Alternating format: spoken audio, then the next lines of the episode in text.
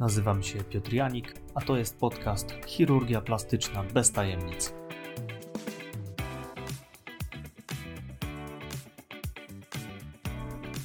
Cześć, witam Cię w kolejnym odcinku mojego podcastu Chirurgia Plastyczna bez tajemnic. Tematem dzisiejszego odcinka będzie redukcja piersi. Chirurgia plastyczna stereotypowo kojarzy się z dużymi piersiami, które nomen omen w naszej kulturze są pewnego rodzaju symbolem atrakcyjności czy też płodności. W rzeczywistości dla niektórych kobiet duże piersi są brzemieniem, czymś co sprawia, że tracą one poczucie własnej wartości, wstydzą się swojego ciała, co niekiedy przekłada się na problemy mm, ze znalezieniem partnera, ułożeniem sobie życia. Problem ten może również upośledzać codzienne funkcjonowanie. Mowa o przeroście piersi czy też gigantomastii. Pewnie niektóre z Was doskonale wiedzą o czym mówię, jednak dla tych, które nigdy wcześniej o tym nie słyszeli, nie słyszały, mm, a trafili na mój kanał, powiem w dwóch zdaniach, czym jest gigantomastia. Jest to stan, który dotyczy mm, nadmiernego rozrostu tkanek piersi, tkanki gruczołowej oraz tłuszczowej, do którego dochodzić może podczas dojrzewania, w trakcie ciąży lub z powodu przyjmowania niektórych leków. Niekiedy rozwija się ona bez uchwytnej przyczyny. Przerost piersi, makromastia, gigantomastia jest cała masa pomysłów na to, jak należy sklasyfikować to schorzenie, jednak nie ma międzynarodowego konsensusu, gdzie zaczyna się makromastia, gdzie gigantomastia. Najczęściej w źródłach znajdziemy, że makromastia zaczyna się wtedy, kiedy e, waga piersi wynosi powyżej 1,5 kg, a gigantomastia powyżej 5 funtów, czy też 2,5 kg. Nie ma też idealnej metody, żeby zważyć taką pierś, dlatego Zostawmy te dywagacje teoretyczne i na potrzeby mm, naszego podcastu uznajmy, że redukcja piersi to operacja przeznaczona dla pacjentek, które cierpią na dolegliwości związane z przerośniętymi piersiami. Przewlekłe bóle pleców, szyi, zaburzenia postawy, mm, przewlekłe stany zapalne i obtarcia w bruzdach podpiersiowych, zaburzenia czucia w zakresie brodawek, przewlekły ból piersi, wrzynanie się pasków od stanika, kompleksy, niska samoocena, brak pewności siebie, zwłaszcza w sferze życia intymnego. Dolegliwości, które wymieniłem, są powodem, e, dla którego niektóre kobiety dotknięte tym schorzeniem poszukują pomocy u chirurgów plastyków. Są także kobiety, które nie są tego świadome, że można coś z tym zrobić i głównie z myślą o nich stworzyłem ten odcinek. Drogie panie, przerost piersi leczy się chirurgicznie i co więcej, operacja ta nie tylko zmniejsza dolegliwości jak bóle kręgosłupa itd., tak ale poprawia jakość waszego życia, samoocenę, a nawet jakość życia seksualnego. Co do tego ostatniego, to jestem tego pewien, ponieważ kilka lat temu robiliśmy w naszej klinice badania, w której wykazano, że kobiety po redukcji piersi mają znacząco lepsze życie seksualne niż kobiety z przerostem piersi, które nie były jeszcze operowane. Nie jest to nic odkrywczego, mimo że opublikowaliśmy to w bardzo dobrym mm, międzynarodowym czasopiśmie, ale mówię o tym po to, żeby zachęcić Was do tej operacji, jeżeli borykacie się z podobnym problemem. Brzmi to wszystko prosto, zrobimy operację, będzie fajnie, lżej i tak dalej. W rzeczywistości jednak jest kilka rzeczy, które trochę komplikują taką decyzję. E, poza tym jest to bardzo duża ingerencja chirurgiczna, więc wiąże się to z pewnym ryzykiem. Dlatego postaram się nieco ten temat rozwinąć. Jakie są metody redukcji piersi i z jakim ryzykiem się one wiążą? Kiedy jest najlepszy czas na redukcję piersi? Czy redukcja piersi jest refundowana na NFZ? Czy po redukcji piersi można karmić piersią?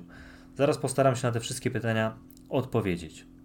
Metody redukcji piersi. Hmm, metod jest cała masa i dokładnie nie będziemy w stanie tego wszystkiego tutaj omówić. E, musicie wiedzieć, że są metody, które mają na celu zachowanie unaczynienia i unerwienia e, kompleksów brodawka-otoczka. Wówczas operacja polega na tym, że kompleks brodawka-otoczka przesunięte zostaje ku górze na szypule tkankowej, która posiada również unaczynienie z różnych większych naczyń, w zależności od tego, jaką szypułę wybieramy. Szypuła może być górna, górno-przyśrodkowa, centralna, przyśrodkowa, dolna lub boczna. Najczęściej jednak chyba używana jest szypuła górno-przyśrodkowa, przynajmniej tak mi się wydaje, z uwagi na najpewniejsze ukrwienie. Należy pamiętać o tym, że każdy pacjent może mieć trochę inną anatomię mogą być zmienności anatomiczne i operacja może się nie udać z takiego powodu. Na obwodowej części szypuły znajduje się kompleks brodawka otoczka, który zmniejszamy do średnicy około 4 cm, tam plus minus 2 mm, natomiast w pozostałej części szypuły mm, zdejmujemy powierzchowną warstwę skóry, czyli deepitelializujemy ją, po to, żeby móc ją wszyć później pod skórą. Mm, wówczas po zmobilizowaniu szypuły kompleks brodawka otoczka wszywany jest w nowym miejscu, a pod nim formujemy pierś, usuwając jednocześnie nadmiar tkanek. Szypuła poza kompleksem brodawka otoczka powinna zawierać również e, gruczoł yy, lub przynajmniej większą jego część, co teoretycznie pozwala na zachowanie możliwości karmienia piersią w przyszłości.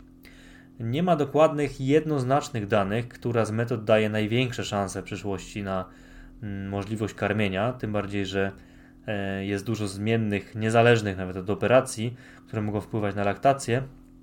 W każdym razie dotarłem do przeglądu systematycznego, czyli mm, takiego rodzaju pracy, w której e, zbiera się do kupy mm, wyniki wielu prac i e, jest dość wysoko w hierarchii badań naukowych. Mm, I w tej pracy autorzy uznali, że szanse na karmienie piersią są największe u pacjentek, u których oszczędzono jak najwięcej tkanki gruczołowej piersi, zwłaszcza pod kompleksem brodawka otoczka. E, większe zaoszczędzenie gruczołu równa się mniejsza redukcja. Dlatego starania zachowania możliwości karmienia e, piersią mogą być niekiedy ograniczeniem w stosunku do oczekiwań pacjentki.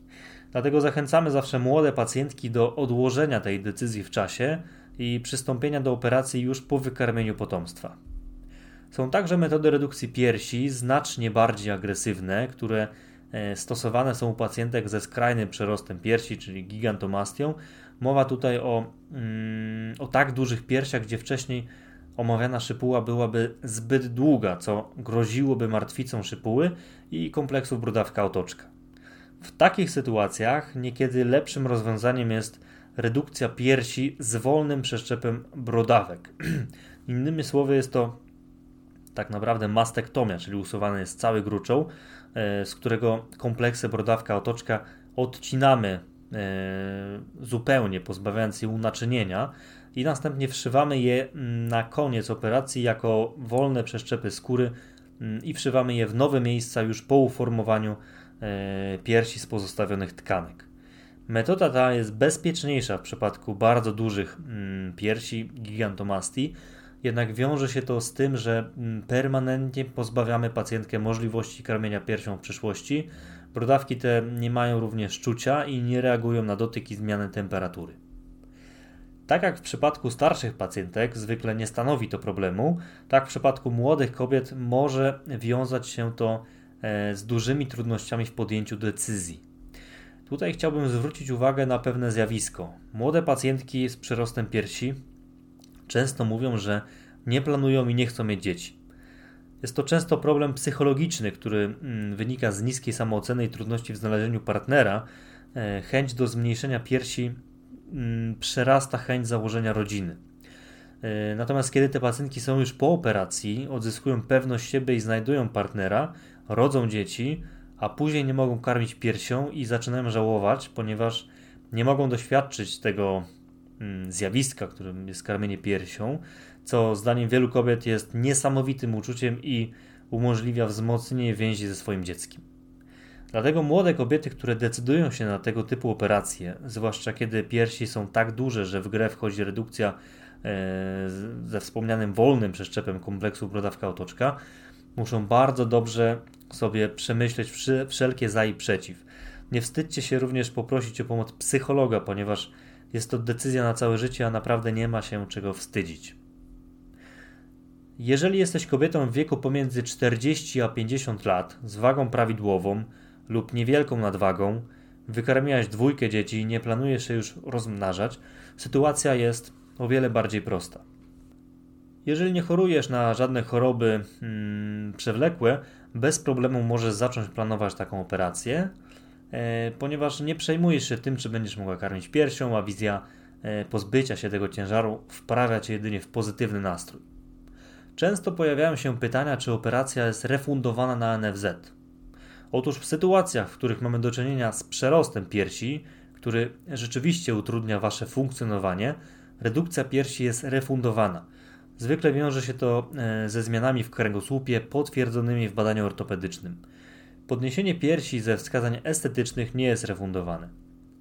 Jak należy przygotować się do operacji redukcji piersi?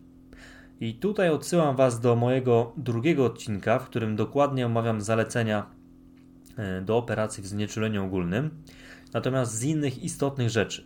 Musicie zrobić USG piersi lub mammografię oraz zaopatrzyć się w stanik uciskowy pooperacyjny, chyba że operację robisz w prywatnej klinice, wtedy taki stanik powinnaś otrzymać w cenie zabiegu.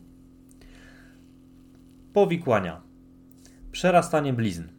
Tak jak mówiłem w poprzednich odcinkach, nie ma żadnego zabiegu chirurgicznego, który nie pozostawia po sobie blizn, a w przypadku redukcji piersi blizny są i należy to zaakceptować. Blizny zazwyczaj są zlokalizowane wokół otoczek, następnie od jej dolnego bieguna biegnie pionowa blizna do fałdu podpiersiowego, gdzie umiejscowiona jest kolejna blizna, która no, jest zakryta przez pierś, kiedy pacjentka stoi Mm, generalnie blizny te, jeżeli dobrze się zagoją, naprawdę nie powinny przeszkadzać. Bez stanika nie da się ukryć, że e, była robiona operacja, jednak przy dobrze zrobionej operacji kształt piersi to naprawdę rekompensuje. Gorzej, jeżeli blizny przerastają, wówczas mamy takie czerwone, nabrzmiałe, listowate blizny. Dlatego bardzo ważna jest praca z bliznami od samego początku. Masowanie blizn, specjalne plastry, dodatkowe zabiegi z użyciem urządzeń, E, jak na przykład fale uderzeniowe, zabiegi laserowe.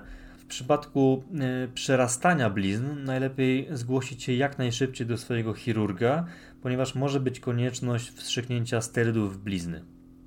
Przedłużone gojenie, gojenie się ran. Operacja redukcji piersi wiąże się z tym, że mamy rany, których łączna długość wynosi kilkadziesiąt centymetrów. Pomijamy już pozostałą część rany, która musi się jakoś wygoić. W związku z tym niekiedy zdarza się, że takie rany goją się trochę dłużej niż na przykład przy laparoskopowym usunięciu pęcherzyka żółciowego. E, w niektórych miejscach na niewielkiej długości rana może się otworzyć, może sączyć się niewielka ilość płynu surowiczego. Dość często występują mm, problemy z gojeniem się ran e, w łączeniach blizn, pionowych z bliznami poziomymi. Takie sytuacje mogą się zdarzyć i nie należy wówczas panikować. Wymaga to odpowiedniej pielęgnacji i czasu. Martwica tkanek, czyli to, czego najbardziej się boimy. Mowa o martwicy mm, kompleksów brodawka-otoczka lub martwicy tłuszczowej. Na wystąpienie takiej sytuacji składać się może wiele różnych czynników.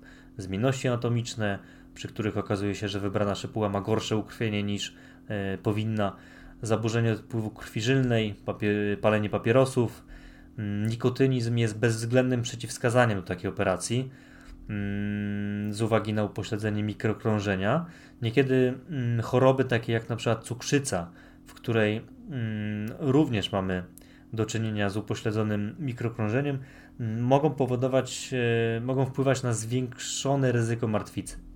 Leczenie takiej martwicy wymaga nie lada cierpliwości, ponieważ trwać ono może tygodniami, a niekiedy nawet miesiącami.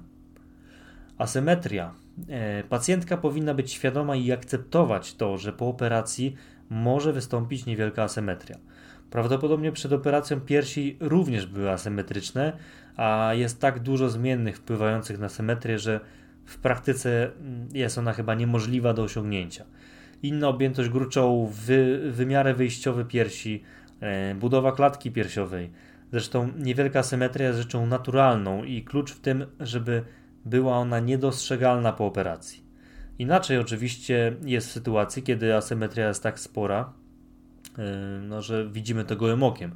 Wówczas może wymagać to e, korekty, co w praktyce zdarza się i wówczas należy to na spokojnie omówić ze swoim chirurgiem. E, I kolejna sytuacja, niezadowolenie z kształtu. Pacjentka powinna być świadoma, że w przypadku redukcji piersi efekt końcowy Mm, w dużej mierze zależy od e, wyjściowej budowy piersi e, i budowy całego ciała. Dlatego trudno oczekiwać, że u niećwiczącej nigdy pacjentki z niewielką nadwagą piersi po operacji będą sterczące i jędrne jak u modelki z kampanii bliźnianej. E, natomiast no, chirurg stara się poprawić wygląd piersi, jednocześnie redukując je, ale musi respektować anatomię pacjentki. Opadnięcie piersi po operacji. Niestety siła grawitacji jest tak duża, e, że po operacji podniesienia czy redukcji piersi prędzej czy później będą one dalej sobie stopniowo opadać, dlatego mimo euforii należy raczej unikać chodzenia bez stanika. Brak możliwości karmienia piersią trudno nazwać powikłaniem, ponieważ należy to traktować raczej jako następstwo operacji, z którym pacjentka musi liczyć się w momencie, kiedy decyduje się na taki zabieg. Tak jak mówiłem, e, są metody, które zachowują szansę na karmienie piersią, jednak uważam, że nie należy zapewniać mm, pacjentek, że mimo operacji będzie ona mogła na 100% karmić piersią. I na tym kończymy dzisiejszy odcinek. Jeżeli mm, chciałabyś dowiedzieć się czegoś więcej na temat redukcji piersi, zapraszam na moje media społecznościowe Instagram małpa dr.piotr.janik albo małpa chirurgia.plastyczna.podcast Ewentualnie kontaktuj się ze mną za pośrednictwem mojej strony internetowej www.drjanik.com Dziękuję za wysłuchanie i do usłyszenia w następnym odcinku.